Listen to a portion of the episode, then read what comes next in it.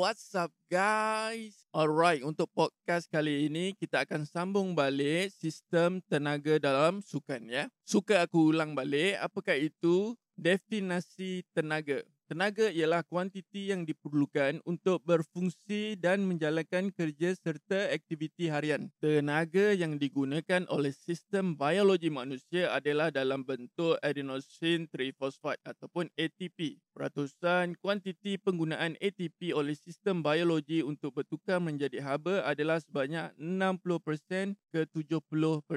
Manakala bakinya sebanyak 30% ke 40% digunakan untuk melakukan aktiviti fizikal. Okey, seperti mana yang kita tahu bahawa sistem tenaga ada tiga ya, iaitu sistem anaerobik alaktik, sistem anaerobik laktik dan sistem aerobik. Sistem anaerobik alaktik juga dipanggil the immediate system. Kita perlukan sistem ini ketika membuat pergerakan eksplosif, sudden dan immediate sistem ini menghasilkan ATP dengan kadar yang tinggi. Seperti mana yang kita tahu bahawa sistem ini tidak menggunakan oksigen dan lactic acid. Sistem ini juga digelar ATP-CP di mana sistem ini membekalkan tenaga dengan menyimpan ATP dan dan high energy substance yang dikenali dengan protein phosphate. Ini kerana sumber tenaga yang dibekalkan adalah dalam kuantiti yang kecil.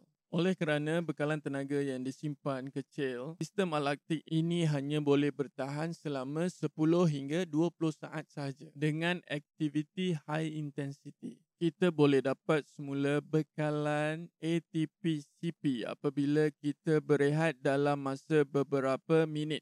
Okey, dalam senaman dan sukan, kita boleh tengok banyak pergerakan-pergerakan eksplosif ya seperti lari 100 meter dan 200 meter. Aktiviti lain seperti plyometric dan HIIT.